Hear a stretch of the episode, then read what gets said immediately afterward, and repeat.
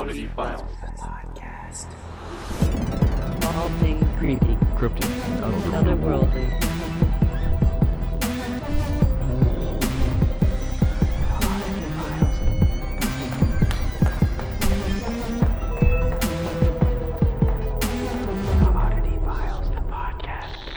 They're listening to Oddity Files, the podcast. podcast. That's probably the worst one we've ever done. But for those listening, we are recording remotely. We've got a video feed of each other. It's, Yeah. it's as close to as Clayton can be to in the podcast dungeon as possible right now. So we're very excited. I haven't talked to you in freaking eons. I know. Absolutely. it really has been since I mean basically Richmond GalaxyCon. Oh shit. The anything we have said to each other has had to do with the day job. Absolutely, absolutely. But so we can catch up. This can be a two-hour episode. I don't even freaking care unless you've got things to do. I don't have things to do. right. no, it is crazy. I mean, um, just it feels like everything, and this is all I'll say about it. Just like went from being like, oh, a little scared to, oh, yes. and then causing our day job like to just go crazy. I I it, I try not to think about it because it's freaking terrifying. So that's why we're here providing terrifying. entertainment to the masses. Um, Exactly. anything creepy going on with you? Any spooky? Any? well, sort of. Ooh. Um, we've like around the house, just had like a couple off things happening. Um, Speaking of Coda? we, DJ Jimmy Wah Wah is back. TJ Jimmy escaped the cruise ship and is home. Praise all that is holy. yes. Yeah. So Coda will just like perk up her ears, like when someone's at the door or something. Like she'll perk up her ears, or like UPS. You know, she just perks up her like. You can tell when she is like listening to something. Yeah.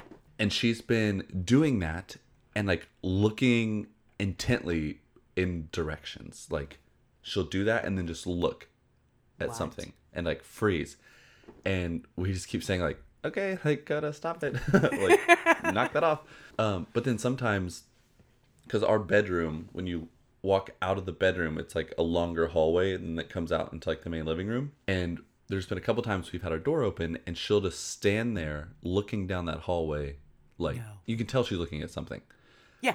And so and again we're just like cut that out like, what are you doing Creeping Um, me out, girl. yeah, exactly. But then the other day, so we have this little space heater that when our house used to be, you know, an ice box, we just ran it. But Kylo just loves it, so we just have it on all the time for Kylo because he lays next to it. Aw. And the other day, we were sitting just watching TV, and it's like on solid ground. You know, it's not like wobbly. Like it's a it's a heater, so it doesn't. It wouldn't be good if it just casually fell over. Right. And we were watching TV. I was standing in the kitchen. James was sitting on the couch. Neither of the dogs were near the heater, and it just goes bloop No. and falls over. Oh. And w- James and I looked at each other, and I was like, "Did you bump that?" and he was like, "No." I was like, "Are like Are you sure you didn't bump it though? Like, like just like not realizing it, like grabbing something." Right, like, right. I didn't. I didn't move. Like, and neither of the dogs were near it. So we are like, "That's fine too. Like, let's ignore that." As well. Um. um, and then, do you remember at my old house how the Xbox would just turn itself on every now and then, but Yeah. mainly like in line of sight. Like you would be walking by that room and it would turn on. Like it, ne- Mm-hmm. it was never just on. It like made sure you saw it on or turn Right. on. So James and I were in our bedroom, and I don't remember what we were talking about. I think we were like acknowledging like Coda being weird, and all of a sudden you hear the doo doo doo no. of the Xbox in the living room. So I don't play video games like but because of the things of the world, I've, you know, plugged it you back in. them out. Yeah.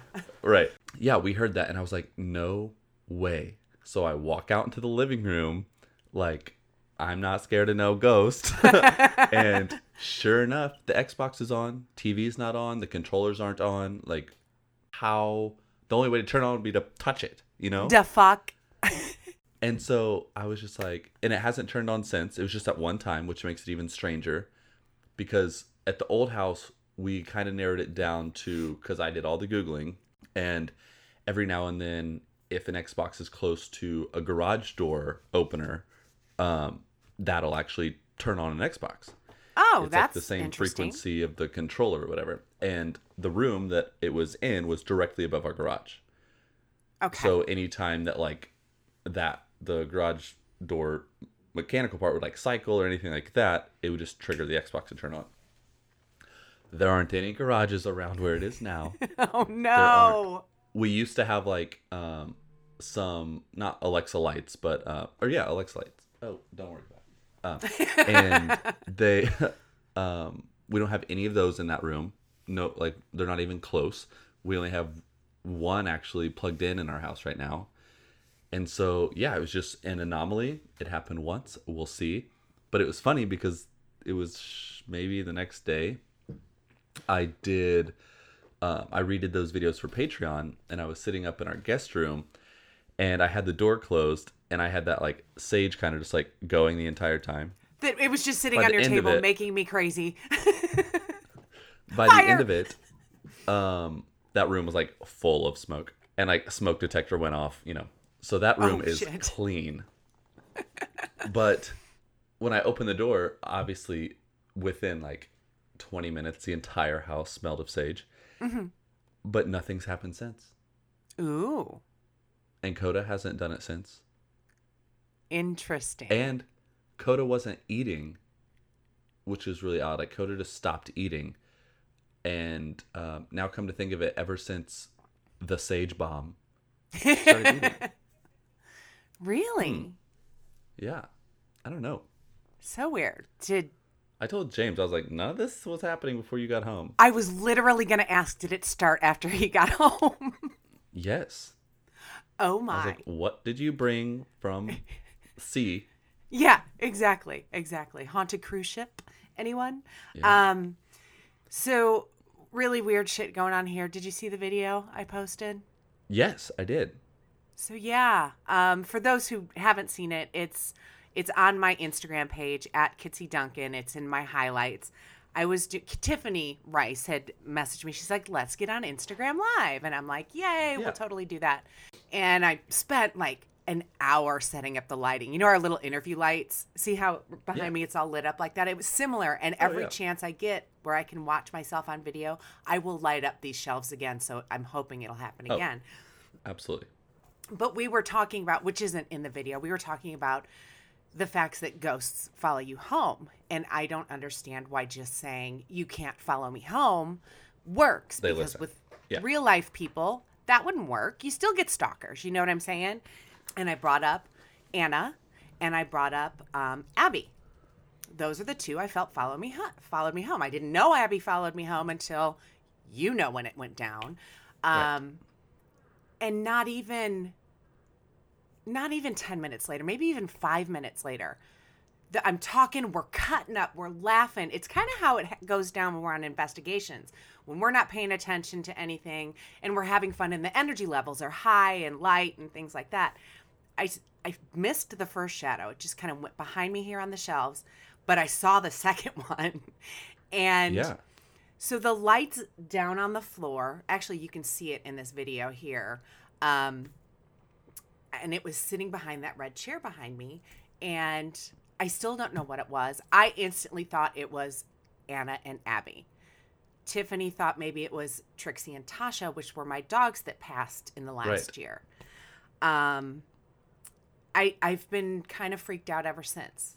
I'm do because when you turned around you're like what was that and you like start messing with stuff then like you see your hand like cast a shadow later right, and I when it happened, I brought my hands out from in front of me.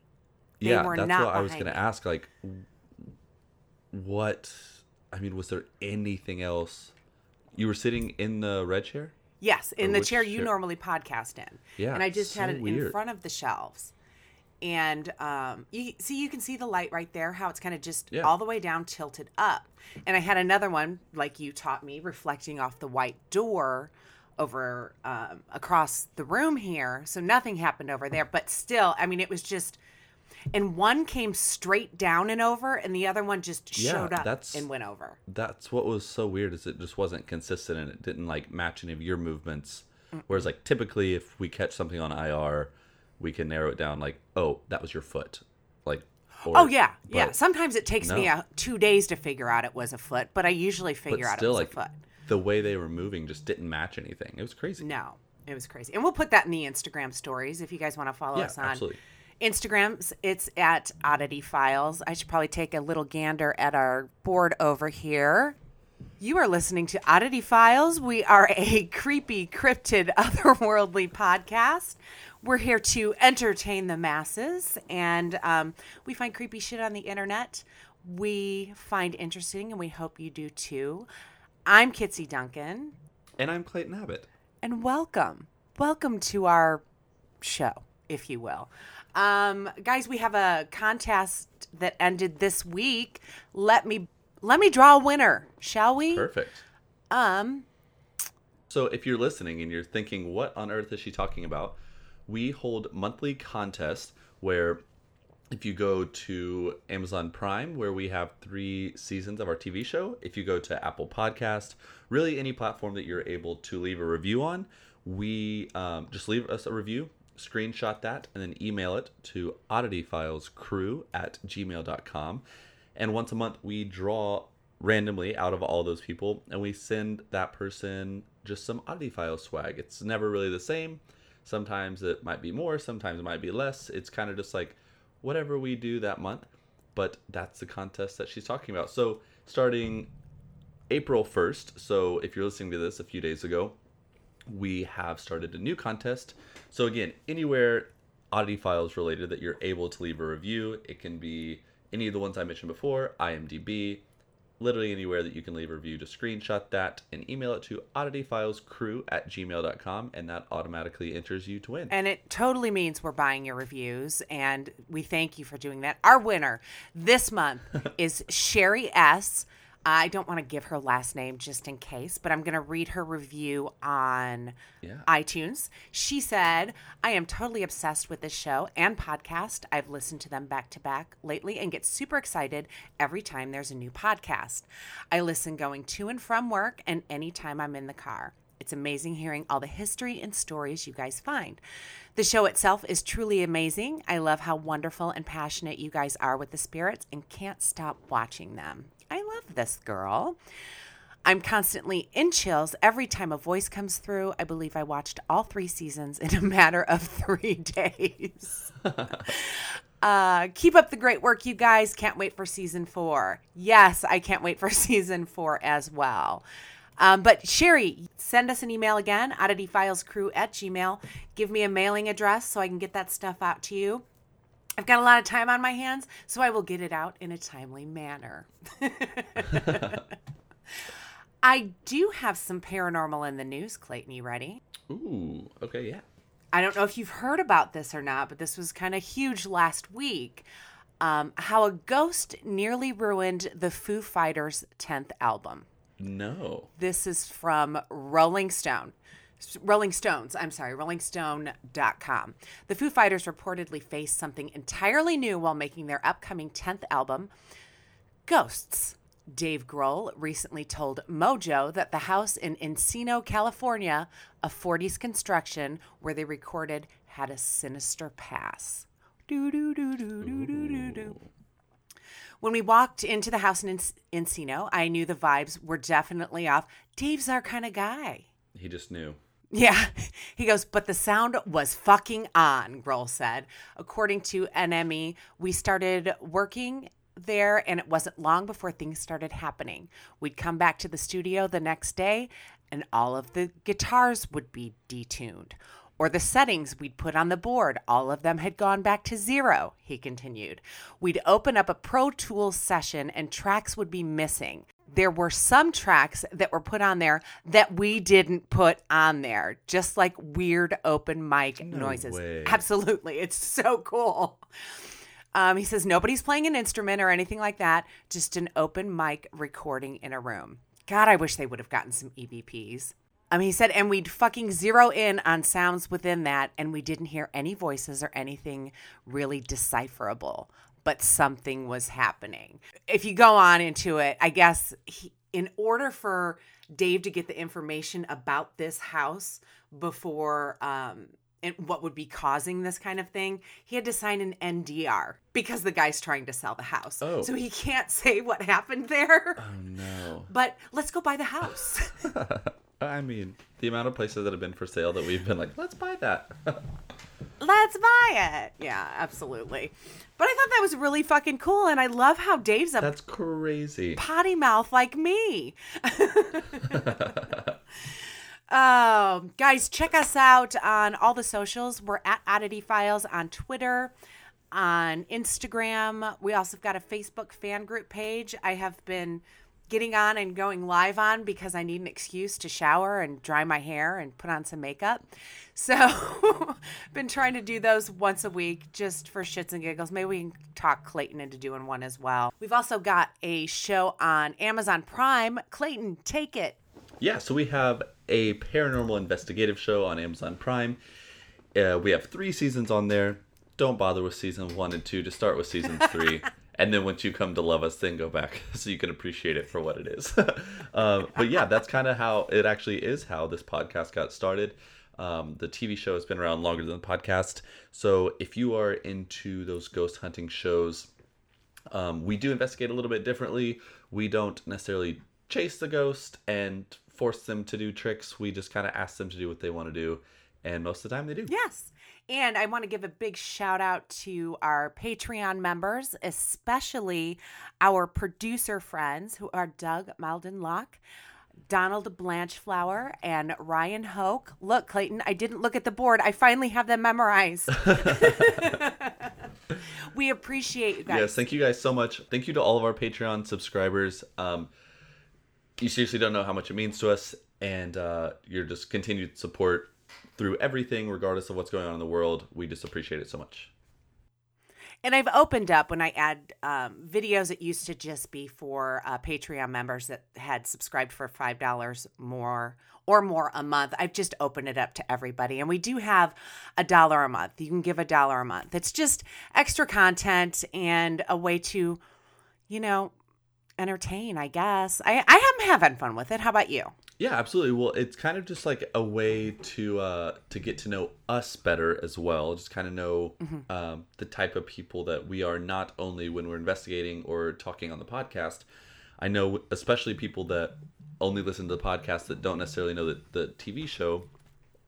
It's really, I mean, they know our voices, you know, and that's really it. Yeah. So, um, yeah, it's just a fun way for you guys to get to know us. Like I told like a more in depth story about my childhood experience, um, and yeah, you just get to see kind of that side of us. Maybe Yeah, I'll just and like it's been do a- some fun things that have nothing to do with the paranormal, Oh, you totally should. just like Yeah, I don't. me. I mean, my life is the paranormal right now. I don't know what That's I would true. do. um, I've been in talks to uh, start getting our our live podcasts going again. A couple local places here in and around um, central Indiana. So hopefully those will pan out. Everything's kind of been put on hold, but we're hoping to get those going again, which should be interesting because our day jobs are going to get kind of nutty here this True. summer. So Yes. um, but we'll make it work. We always do, and it's it'll be fun just to get out there again. Big fan of that. Also, I've been adding for those of you that don't know, I've been adding a couple more autosodes up just to get some extra stuff for you guys to listen to. I know people got some time on their hands and are looking to be entertained. So I've been having some of my friends on by this remote recording like we're doing now. And um, just talking paranormal with you know your everyday people. I've had uh, my friend Tiffany Rice on from TiffanyRice.com. KJ had an episode go up this week. She has a psychic cat, and I wanted to know more. and next week I've got a, a an episode go, an episode going up with my friend Ty Gowan from um, the Haunt Me YouTube paranormal series. Oh, awesome. So um, yeah, I'm just reaching out to everybody, and ev- I just want to talk to people. no, that makes total sense. yeah, for sure. I got stories. I do have stories. You went first last week with Papa Legba. Okay, so, it's all you. I am going to do a very interesting story that it's something that's like more along the lines of stuff I would usually do, but I've just never heard of it, um, which isn't too strange, but it's also strange. Yay. So I'm going to do the disappearance of the Eilean Mor Lighthouse Keepers. What? You heard about this. No, and I'm so excited. So on December 26th, 1900, something strange and unexplained happened on the largest of the Flannan Islands, which are islands off the coast of Scotland. So also, who knew Scotland had so much stuff going on? I don't know. I love it there, and I want to go to there now. Well, maybe in a couple weeks. Yeah, sure. so three lighthouse keepers disappeared into the night, never to be seen again, and their mysterious disappearance still baffles historians and scientists to this day. So three lighthouse keepers, Captain Thomas Marshall, James Ducat, and Donald MacArthur, vanished on the island without a trace, leaving nothing but speculation. So a small ship was sent to the Flannan Islands in the remote Outer Hebrides. I'm guessing that's like the group of islands. Okay, gotcha. Its destination was the lighthouse at Eilean Mor, named after Saint Flannan, a 6th century Irish bishop who later became a saint. The island was completely uninhabited apart from the lighthouse keepers. So, let me go back to Mr. Saint Flannan. Okay. The history of this island actually starts back in the 7th in the 7th century. Okay, so like a oh. long ass time ago Way the local fuck back. yeah local and religious folklore believe that saint flannan built a chapel on the island and that he and a circle of his followers inhabited and worshipped on this island thus the namesake for the saint flannan isles Gotcha. although the island seemed to be the perfect place to establish a congregation which i don't know if i believe because i'll show you a picture if you're thinking island like massive like it's maybe three football fields Oh, Like- teeny tiny. yeah, not a big island. Although it seemed perfect to start a congregation, the worshippers believed that the islands had supernatural powers. It was a place fueled by what many still believe was a place of fairies. Let's go. Fairies. Because of its reputation and the superstition surrounding it, rituals such as circling the church on your knees were adopted by these worshippers. What? Yeah. Like, can you imagine stumbling up on this church on an island in the middle of nowhere and these people are just circling it on, like, walking on their knees? I, I kind of hope they got their like little arms flapping like a chicken dance kind of thing. I would just keep sailing by. yeah. See ya. Don't want to do that. So, there was a definite presence of some sort, an aura that undeniably just hung over the island. So, although the saint tended to his flock on Eilean Mor, the foundation was short lived. It's rumored that the saint, along with his followers, left the island due to supernatural sightings of these fairies. Um, the only thing that the saint and the congregation left behind was the church and a flock of sheep. So, They just left the poor sheep? yes. Who are they? Joe Exotic? Right, exactly. so now let's jump forward 1500 years back to the story at hand. Okay. So the ship that was coming up to the island it carried supplies and a, a change crew, but due to the storm, this was delayed. So this ship that was supposed to come with supplies and a new crew for the lighthouse, it was delayed three days because of how bad these storms were. But when storms came through, like that wasn't rare. So it's not like the the people working there were like, "Oh my gosh, something happened to them." It's just like, no, they're bad storms. This is what happens. Like they don't Okay. come till the storms have passed. When the ship arrived at Eilean Mor, there was no sight of the three lighthouse keepers. Captain James Harvey, who was the one in charge of the supply ship, blew his horn and sent up a warning flare to attract attention, thinking like, again, they might just because they weren't ready for these people to be here, maybe they're just not paying attention. So, under totally normal circumstances, someone should have been waiting at the front of the lighthouse to welcome the ship. It all seemed off. The interior of the lighthouse itself was as should be, with oil in the lamps waiting to be lit, ashes in the grate. The only thing that appeared out of the ordinary was the two sets of missing oil skins. Oil skins are like the coats that they would wear outdoors. They're like heavy oil slicked coats for like Oh, when to, these to people protect from the rain and things Yeah. like that. so two of them were missing, but one was still there. Um, but none of obviously none of the the men were there, which means that one of them went outside in a terrible storm in just street clothes, which Okay. not only is like stupid, but it's also illegal because according to the Northern Lighthouse Board, that it is law that one man must remain in the lighthouse at all time. Okay. So, and they they like knew that, and they were they're very like, you know, strict, and that's their job to guard the lighthouse, and you know, Lighthouse dude shit. yes.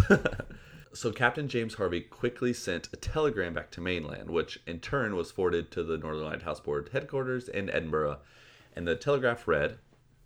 A dreadful accident has happened at Flannan's.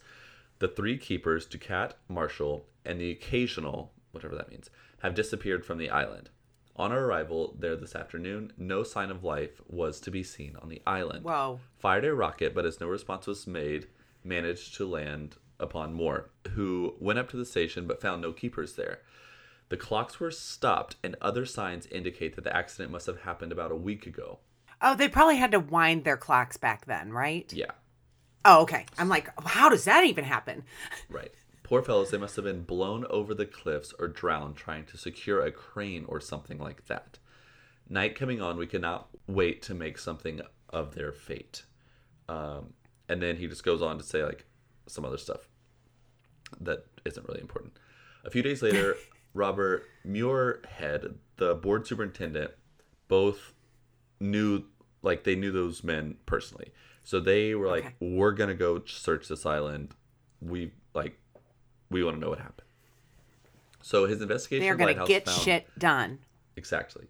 They found nothing over and beyond what Captain Moore already told them, except they found the lighthouse log. And that opened up some new mysteries. So on the 12th of December, Thomas Marshall, the second assistant, wrote of severe winds, the likes of which I've never seen in my 20 years.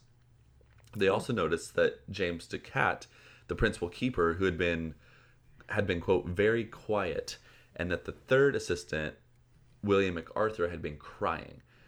What is strange about the final remark about MacArthur is that he was a seasoned mariner and known on the Scottish mainland as being a tough brawler. So And he's just bawling in the lighthouse. sobbing. Log entries on But the the. Go, ahead. ahead. No, you'll tell me. I know. So on the log entries of the 13th of December stated that the storm was still raging and that all three men had been praying. But why would three experienced lighthouse keepers, safely situated in a brand new lighthouse, mind you, that was 150 feet Yeah. above the sea level, be praying for a storm to stop when one, they know they're totally safe, two, they've done this for years. Like Whoa. yeah, and and to the point that they wrote in their logbook like we're all praying. What's But they're not saying why yet, correct? Just apparently these storms. Okay. They're all like so concerned about these storms, but again, they've done this job for 20 years. Like Right. It's just lighthouse dude shit. right. So what's even crazier is that there were no reported storms in that area on the 12th, 13th, or 14th of December. In Get fact, the the fuck weather out. was calm, and the storms that hit the island that affected that delivery ship didn't hit until December 17th. So What? why on the 13th of December were they reporting these crazy storms that they were praying to stop?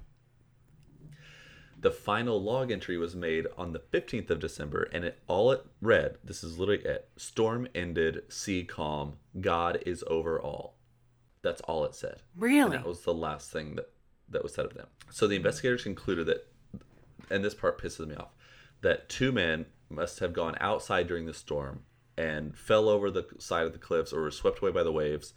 The third man ran out to rescue them, but was swept away as well.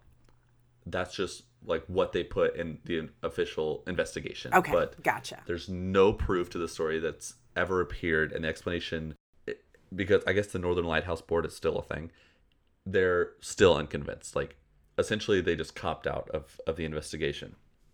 Many are still wondering. Because they had no answers. Yeah, but they like made an official report like, "Oh, this is what happened." They didn't know. But in this cluster of islands being so relatively close to Scotland mainland, why didn't any bodies wash ashore eventually? Like Right. No, It is- absolutely. it's literally as if they just walked off the island. Um, over the following decades, subsequent lighthouse keepers at Eilean Mor have reported strange voices in the wind, calling out the names of the three dead men.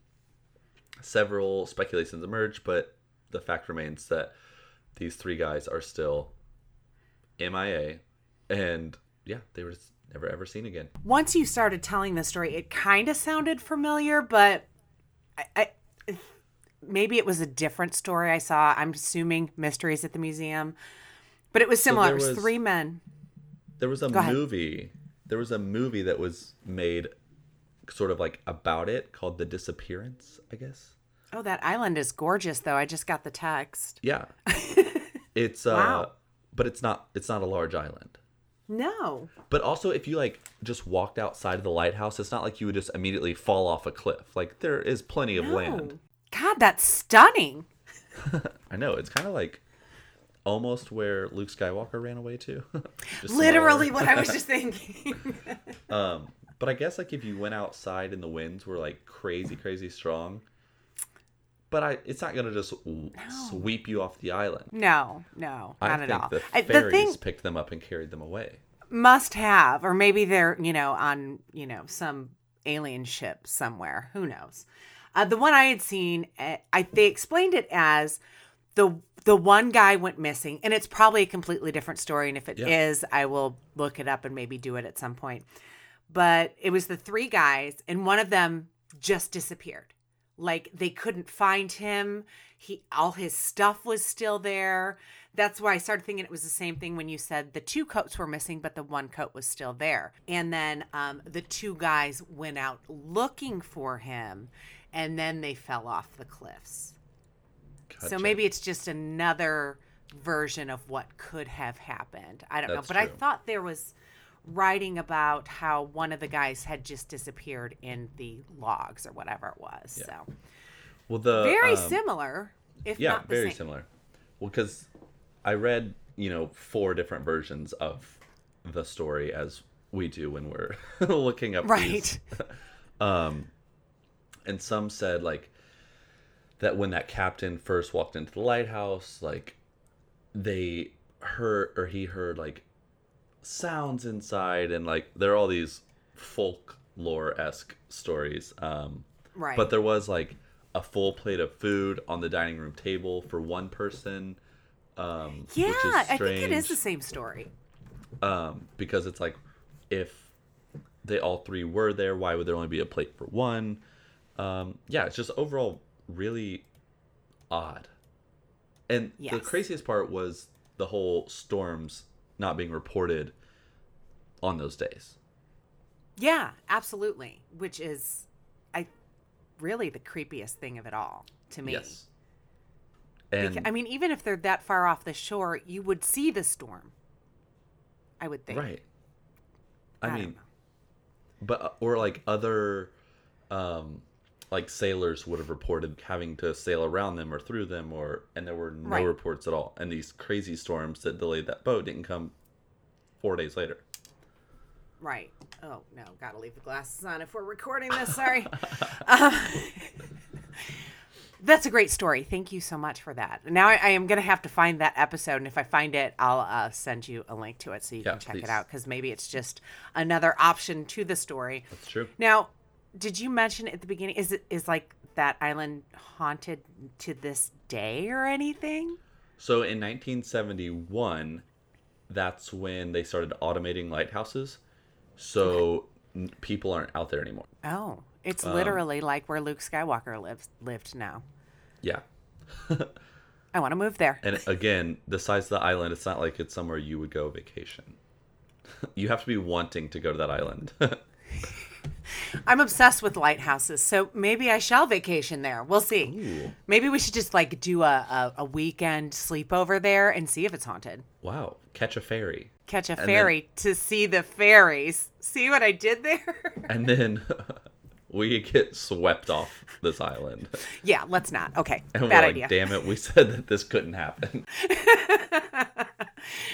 Oh shit. Well, I've got a story and I'm not going to talk about it because I've been listening to our podcast lately and I always repeat myself. So I'm just going to just fucking go for it. In this extra time off, I've been saddled with um I was able to catch the newest movie of the Conjuring series, Annabelle Comes Home.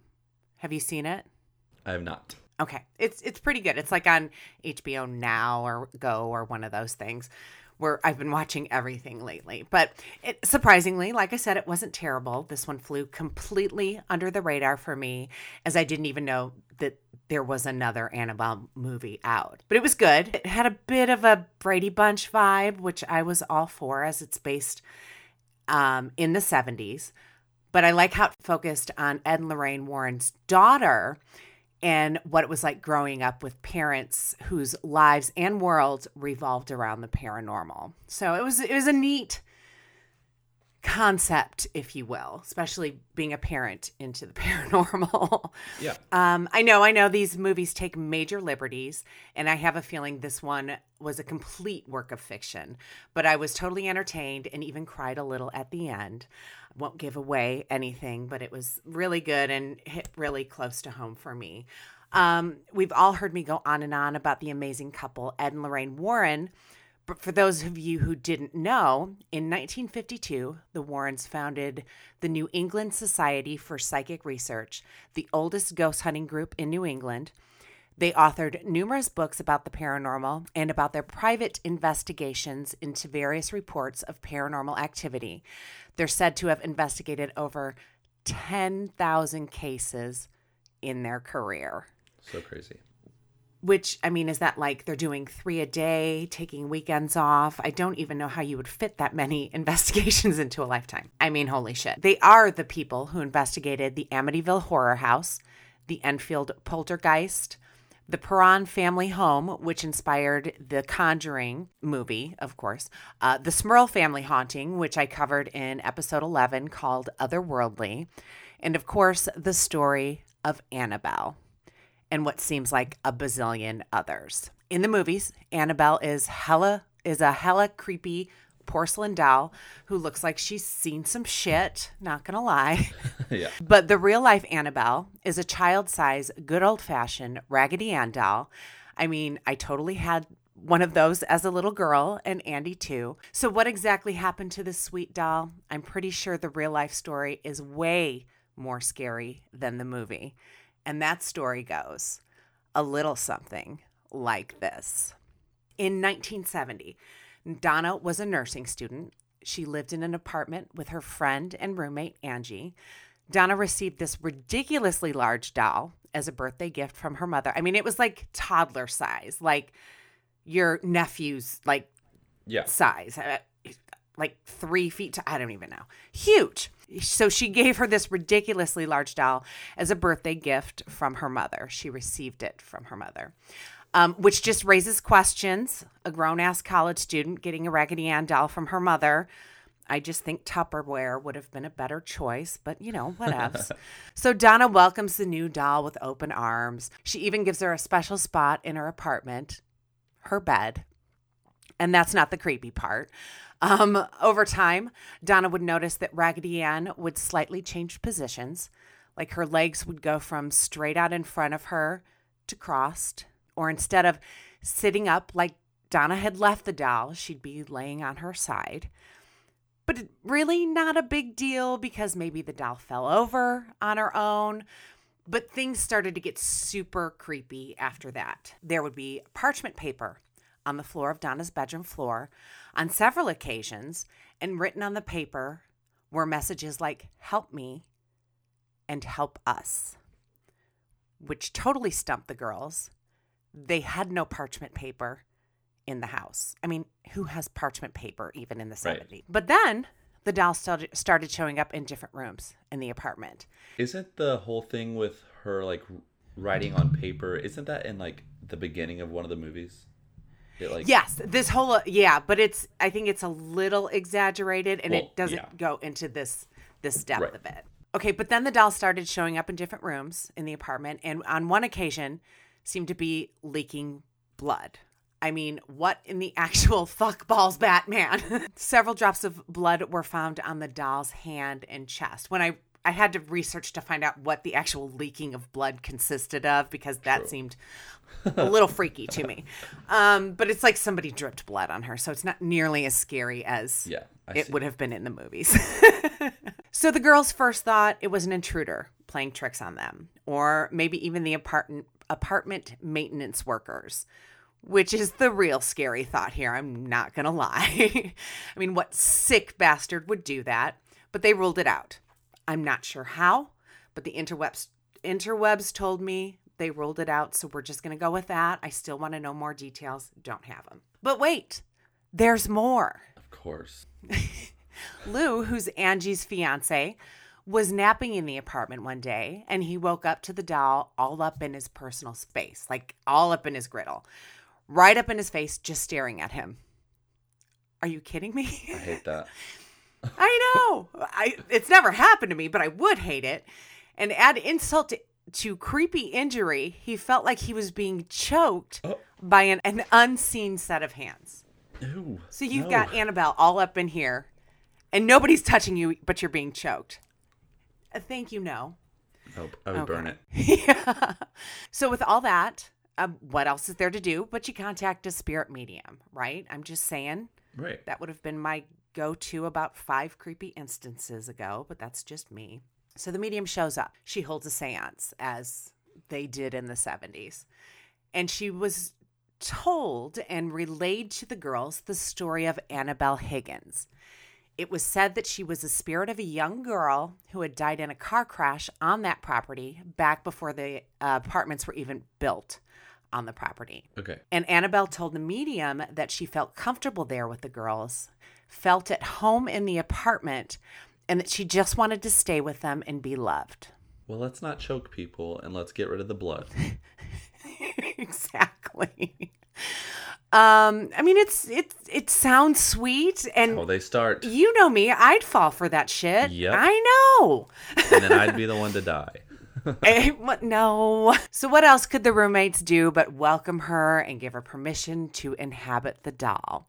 But we know better, don't we? There's no happily freaking ever after here in the paranormal world, kids. So the girls treated the doll like she was the seven-year-old girl who they thought she had, who they thought she was, and found solace in the doll. They nurtured it, they loved it, and in turn, the doll acted like a typical child. One day, the girls left Annabelle in the living room. They go off to do nursing student things, and then they come back home and find Annabelle in Donna's room with the door shut. In and she's in the corner. You know, typical haunted doll temper tantrum stuff. Don't leave me here. You know. Right. That's what I'm seeing going down. And then shit got even more real. One day, Lou and Angie were studying maps to prepare for a trip Lou was going on the next day when they heard rustling noises coming from Donna's room. I'm assuming Donna wasn't home. It didn't say, but I'm assuming. Lou approached the closed door and waited for the noises to stop before entering. He turned on the light and saw Annabelle laying on the floor in a corner. He walked over to the doll, but as he did, he began to sense that someone was behind him. So, quick turnaround. He spins around, but no one's there. And in an instant, he found himself doubled over, grabbing his chest, which was now bleeding. He was bleeding. He was bleeding. Upon inspection, he discovered seven claw like scratches on his chest four horizontal and three vertical that were hot like burns. The scratches healed rapidly and were completely gone in two days. Are there pictures? Not that I saw. Okay. It was the 70s. I mean, there might be Polaroids, but I, probably not a digital copy. Um, again, this is why the Warrens are so Yeah, yeah, yeah, yeah. controversial. People say, oh, it's all made up shit. And I'm like, oh, tell me more. I believe it all. Right. Okay. I mean, what if Lou was a dick? Maybe the little girl was just trying to warn poor Angie. We do not even know. Yeah. Trying to see the bright side there.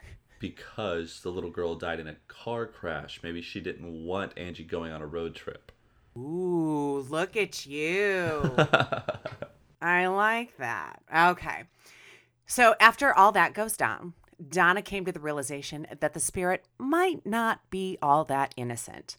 She contacted an episcopal uh, that's hard to say, an episcopal priest named Father Hagen, who contacted a superior, Father Cook, who immediately got in touch with paranormal researchers Ed and Lorraine Warren. Who else? Bring in the big guns, guys. The Warrens came to the immediately conclude the Jesus Christ. I've not been speaking a whole lot lately, so um, the Warrens came to the immediate conclusion upon meeting Annabelle that the doll itself was not possessed by a sweet seven-year-old baby angel, but it was being manipulated by an inhuman presence as always happens with the Warrens. So, I mean, take it or leave it. And they felt that the entity was not looking to stay attached to the doll. And if they hadn't been called, it would have possessed a human host, which was its plan all along. Bum, bum, But- bum. Exactly. But Lorraine's a psychic medium. So, I mean, she goes in and she gets these visions, and let's just go with that. The Warrens convinced Father Cook to perform an exorcism on the apartment in order to cleanse the home. He also blessed the individuals who were there.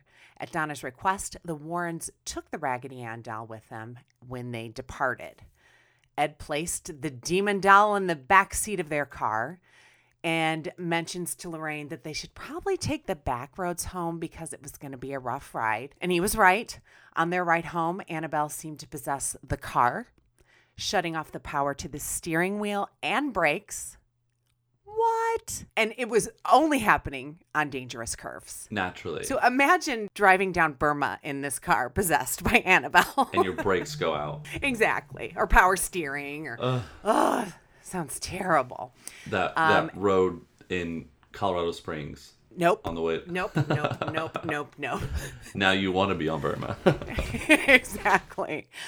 So uh, Ed pulled the I will pull this car over, and he did, and he doused her in holy water, and they made it home safe. I love you it You think so he would much. have started with that? Yeah, you know. Um, so you know all the stories and all the the movies. Annabelle is this evil possessed doll who kills people left and Yeah. right. So I had to look up: Did Annabelle ever ever kill anyone? I mean, the death toll in the movies was pretty steep. Mm-hmm. Here's the only story I could find on that. The Warrens fully believed that she had. When a visitor to the museum laughed at the doll and banged on the case the Warrens kept her in, he was asked to leave by Ed himself, like, get the fuck out, respect this shit. And he and his girlfriend were riding on his motorcycle and laughing about the doll.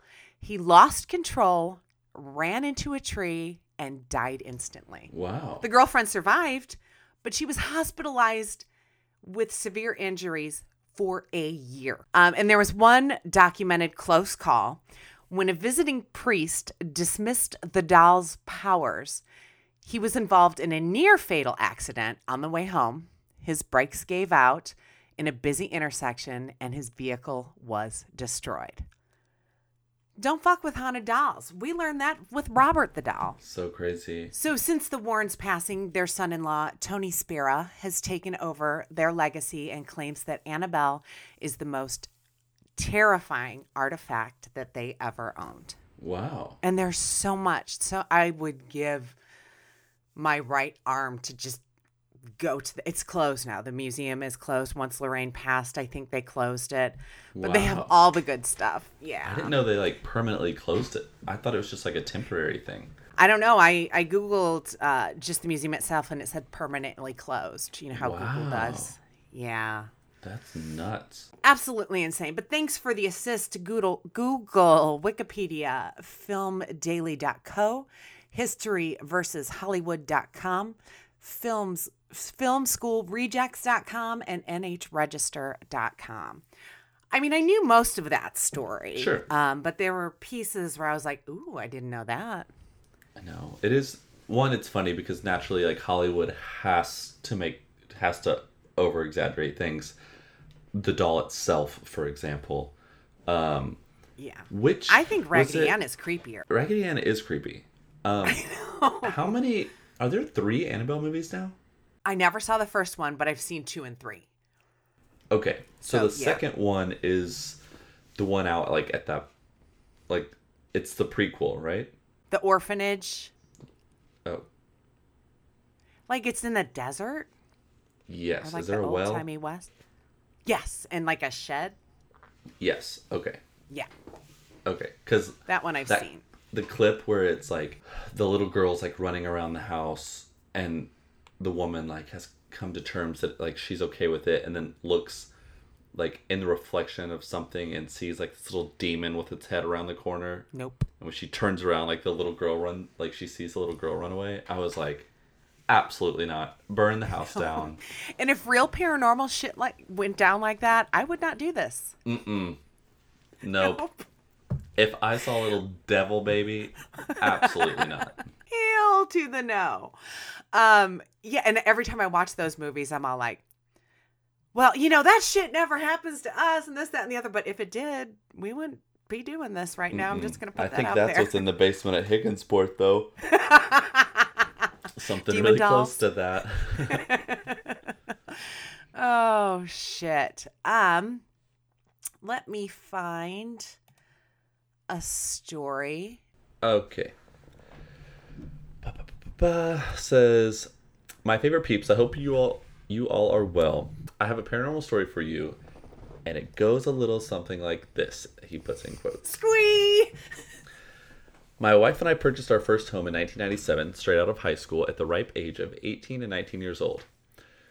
We had looked at the house several times before closing on it and did not get any strange vibes from the property. The house itself is in Minnesota. It was built in 1824 by a Mr. Fitzgerald. He was a prominent mm. figure who started the WSP Township, Well, he's a fancy later to fucker. be named the city of West St. Paul. It's your typical A-frame two-story farmhouse with a choppy layout and small rooms. Constructed this way as they often did to prevent drafts to make it easier to heat in the winter months. It was the only house with, within a 50-mile radius. Yeah. Kind of like my house. The house at the time set on hundreds of acres of flat of a flat field. At the front of the house, on the first floor, was what would have been a very small sitting room, connected dining room in the center of the first floor, with a small kitchen and butler's pantry at the back of the house to complete the first floor layout. In between the dining room and the kitchen was a small was a wall separating the kitchen from the dining room, with a staircase that you could easily access only from the kitchen. It was a small, narrow, steep staircase leading up to the bedrooms on the second floor. At the top of the stairs to the right was a master bedroom.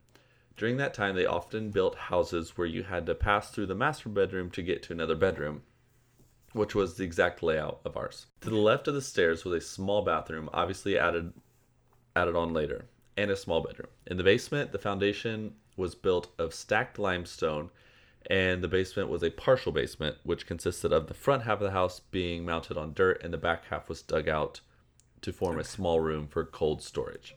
In the weeks leading up to us closing closing on the property, both of us began having recurring dreams about the house. Both of our dreams were very different from one another. My wife's dreams involved her going down into the basement, where she turned to the left, viewing the front half of the house, so the dirt part, and she would see two small girls having a tea party with a small table and chairs on top of the dirt mound. They were Your both worst wearing nightmare. white dresses. Yes. They were both wearing white dresses, and he has in parentheses, of course, but not your ordinary white dresses. She would describe them in detail, They had lace covering over top a cotton linen fabric. Both girls had pink ribbons in their hair. One of the girls had blonde hair curled, the other dark straight hair. They would look at my wa- wife and ask her to join them. Oh, As she started to walk towards them, she'd always wake up from the same moment every time before reaching them. She had this dream almost nightly. oh shit! Then he says, I, on the other hand, had a much darker dream. It was almost as if I was looking through someone else's eyes as he lived his life. I did not have nearly the details my wife. My dream always seemed foggy. I'm not sure who this man was, but he liked to abuse women and children, specifically two small girls. Oh, Everyone God. was dressed in period clothing, but they were all dirty as if they had been working in the fields. I was not able to make out any faces. My dream always consisted of a woman in what in what would be our house, crouched down in between the small sitting room and dining room, next to a wood stove, sobbing, and he wailed on her from behind. Oh The shit! other scene that I would often see was him chasing the girls as they were running away from him. He always caught them. Typically in the field behind the house, he would beat them and drag drag them back into the home. Wow. yeah. Both of these dreams lasted until the day we closed on the house. That night after closing in May, it was a hot, humid night. Our house did not have any air at all. We had all the windows open, but there was no breeze. We were busy unpacking with every light on in the house. Um, I was in what would have been the dining room back in the day, so the small sitting room at the front of the house, and the dining room would turn into one large room at some point. As the house had been completely remodeled except for the original windows, six pane, six panel doors, and trim. The room I was in backed right up to the kitchen at the back of the house. I was sitting on the floor unpacking our CD towers, not more than 10 feet away from my wife. My wife was in the kitchen unpacking the dishes. As I was sitting there listening to the sound of clanging dishes, this extremely cold breeze rushed across my legs. I was just about to ask if she'd found a fan, and in that split second before I got the words out, every single light went off in our house. No. She screamed from the kitchen, Honey, you're not funny. Turn the lights back on. I could barely get words out as every hair on my body was standing up, but I managed to squeak out, I'm still sitting here unpacking the CD tower. oh my god. She when she realized from the sound of my voice that I was that I was right there, she screamed, "Turn the fucking lights back on." Every single light came back on. What? We knew that it was not a power outage because in the moments of complete darkness, we could see the glow from the neighbors' lights. Looking back on this, we should have realized that that was just the beginning. We got married a year after we bought the house, and over the two and a half years we lived there, it seemed anytime we'd fight or argue, the lights would always flicker or completely go out. We had several contractors out to inspect our panel and wiring, but since the entire house was all rewired before a move in, every single one of them said that we were up to code, everything's fine with the wiring, blah, blah, blah, blah. No.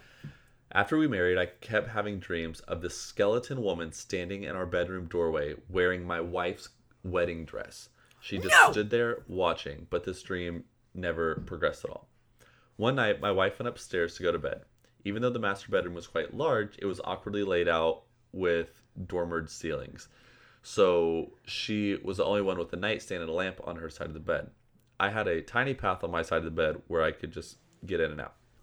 Okay. She, as she turned out the lamp that night, immediately I felt this cold permeating through the comforter coming from the bottom left corner of the bed. Then I felt the bed sink as if someone sat on the corner of it. I No. screamed, "Turn on the lamp!" She hit the lamp and saw that I had goosebumps everywhere and I was pale. Panic striking as I looked at the bottom of the bed to see if I could see anything. Both of us looked, and you could see an indent where it looked like someone was sitting on the corner of the bed.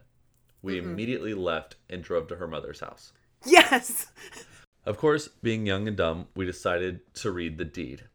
We even went to the Historical Society and look at property records, which was surprising to find out that even though this was the first was the first house built, they had nothing on it other than what was in the deed.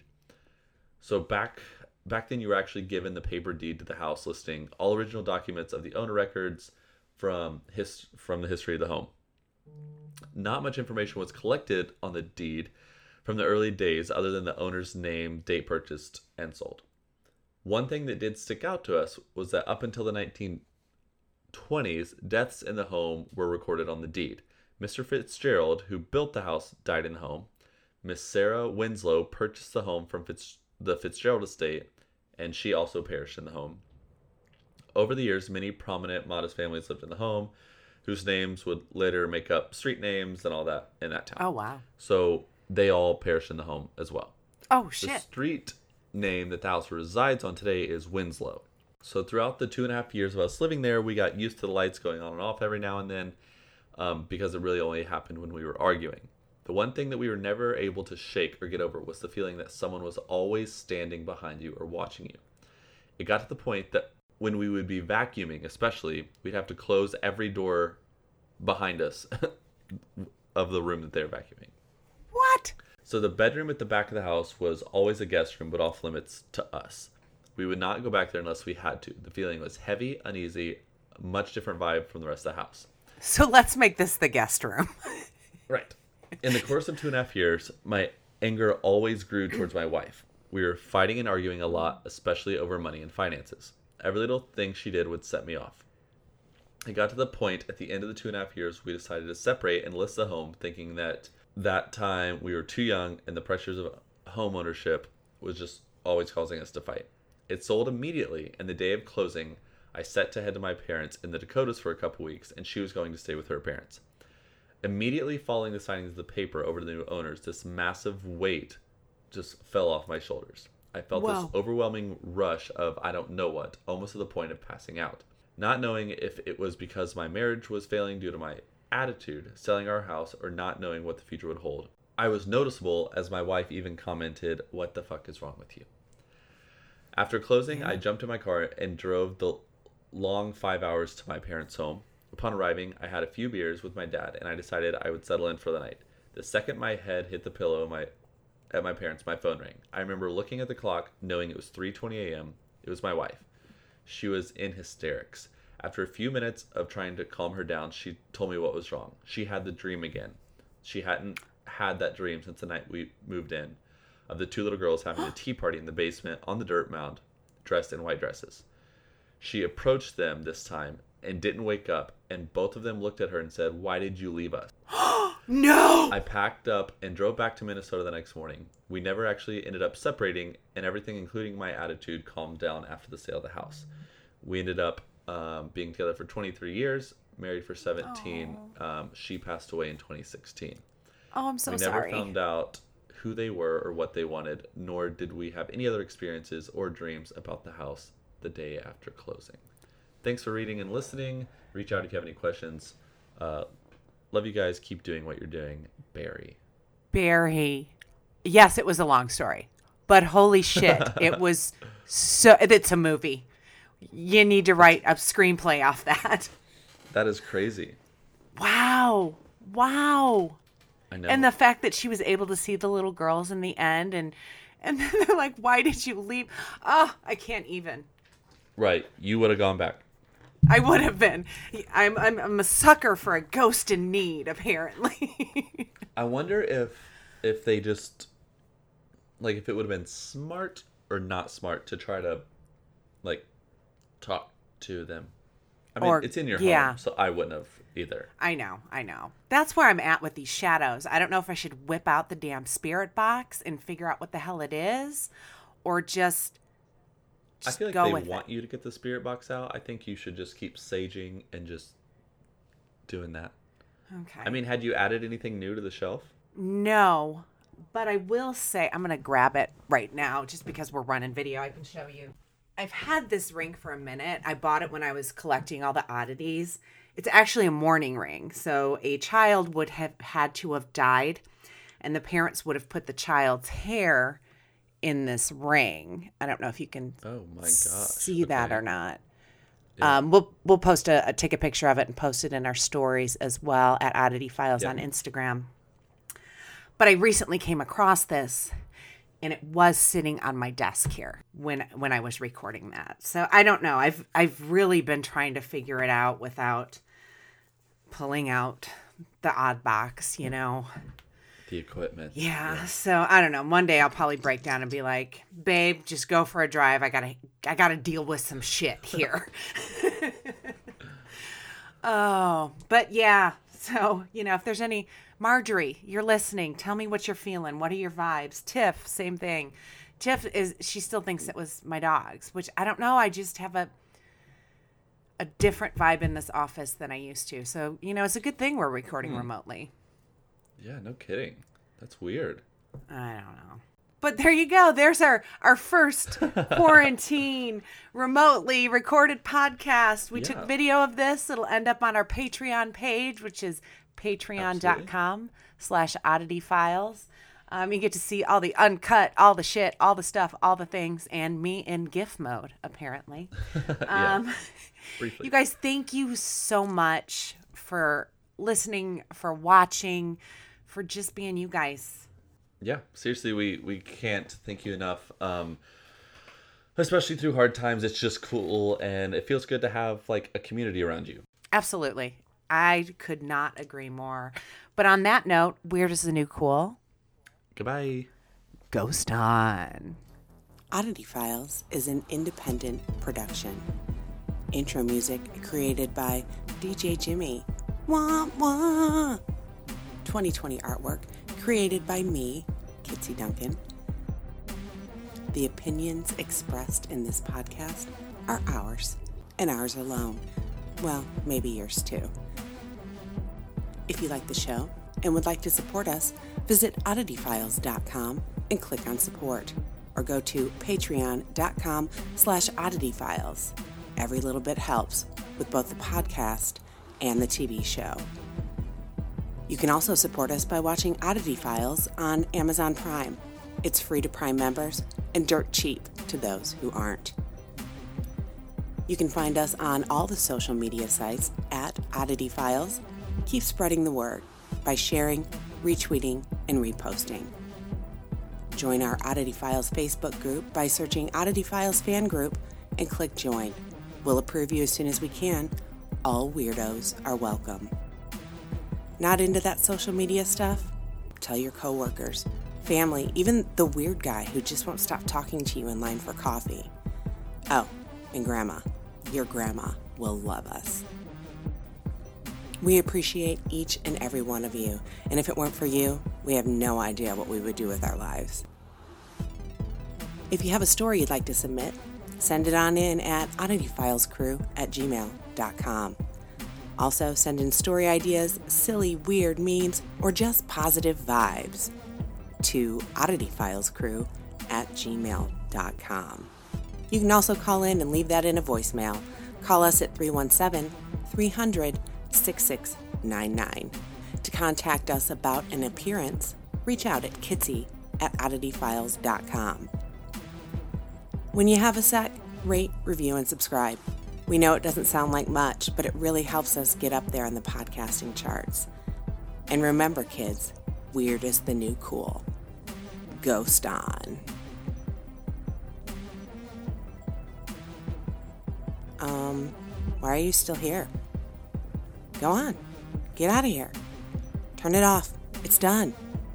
Really. I swear. Go. Get. Serious. I'm out of here.